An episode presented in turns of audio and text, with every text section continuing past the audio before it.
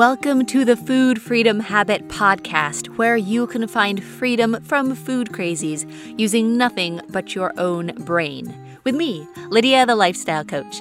We do like permanent food and body peace without tracking one trigger or calorie, whether you're dealing with overeating, binge eating, bulimia, food obsession, body hate, or the endless diet cycle. We do all this without delving into past trauma, starting yet another food plan, or monitoring every meal. Live a free life aligned with your health and values. If you're ready for something real, you're in the right place. All episodes are 100% free, so please subscribe to and review our podcast. Hello, guys. This is Lydia, the lifestyle coach. And we are talking about the 12 days of treatments the diet industry gave to us. And then we're going to talk about keto and low carb. So keto. And there's sort of the low carb thing has been a thing for a long time. So in the 80s, it was all about cut out all the fat. And then after that, it was about cut out all the carbs. Neither one of those things work. But we can talk a little bit about that. So let's talk about our experience with a low carb.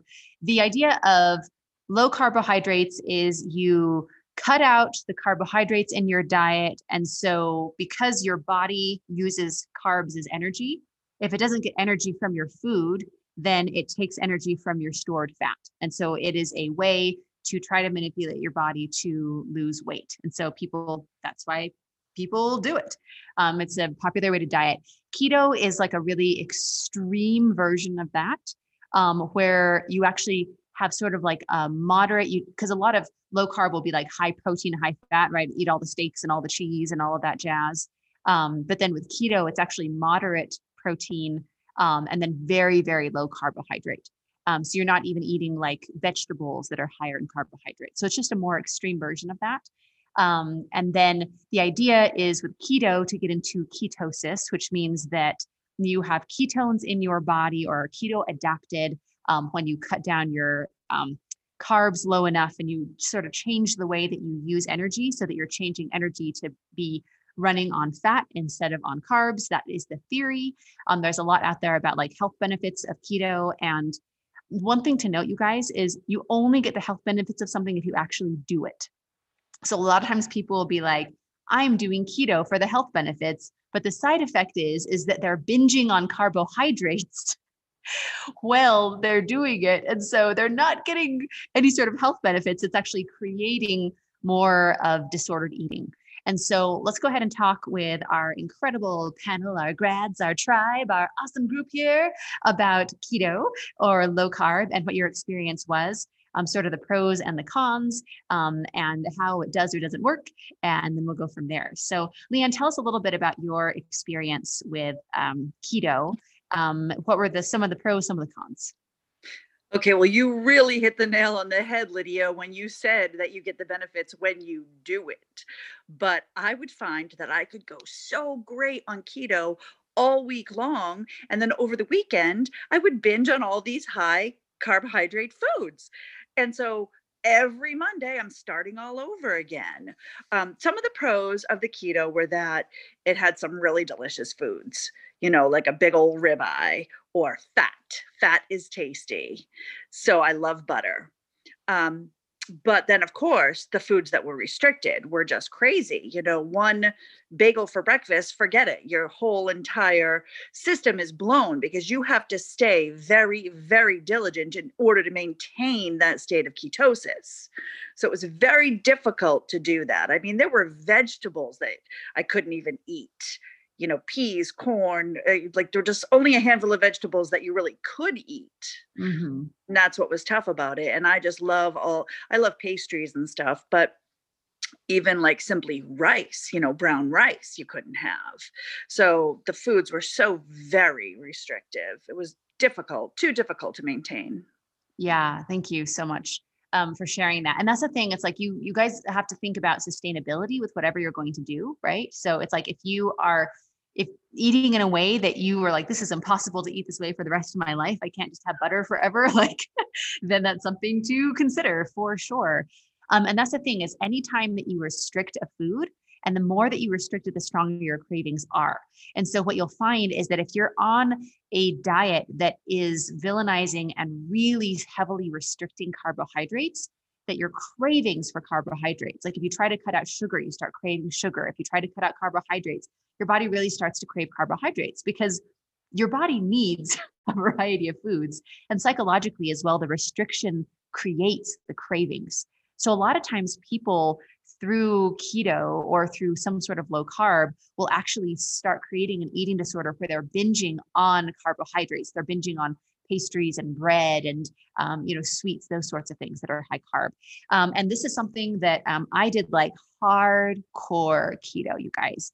And it was one of the last diets that I did. It was this isn't a diet. This is a lifestyle. This is for my health. Like even at the point where I knew dieting didn't work, but I will give you a window into how hardcore I was with this because with keto, it's very restrictive and it's very extreme. And there are different levels to extremeness. And like my pattern was, I did the very most extreme version.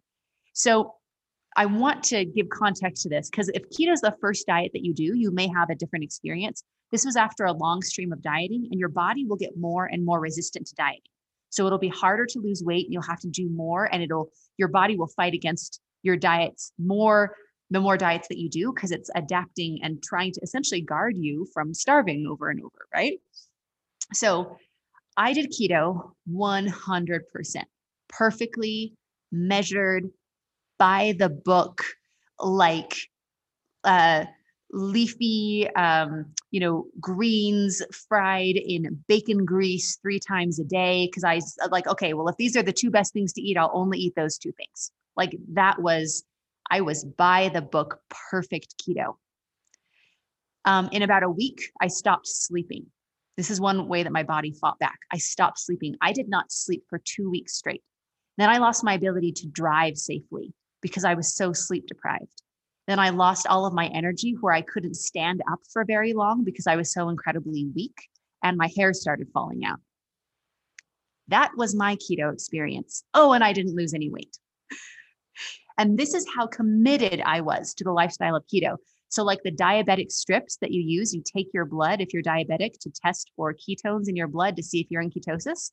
I was literally like pricking my finger, like drawing my blood every single day to put on ketone strips to see if I was perfectly on track with keto. And then I was still so committed that even after my hair was falling out and I had no energy and like I couldn't drive anymore, I hired 2 keto coaches to help me to make it work. Cause I'm like, well, I can't just lose all my hair.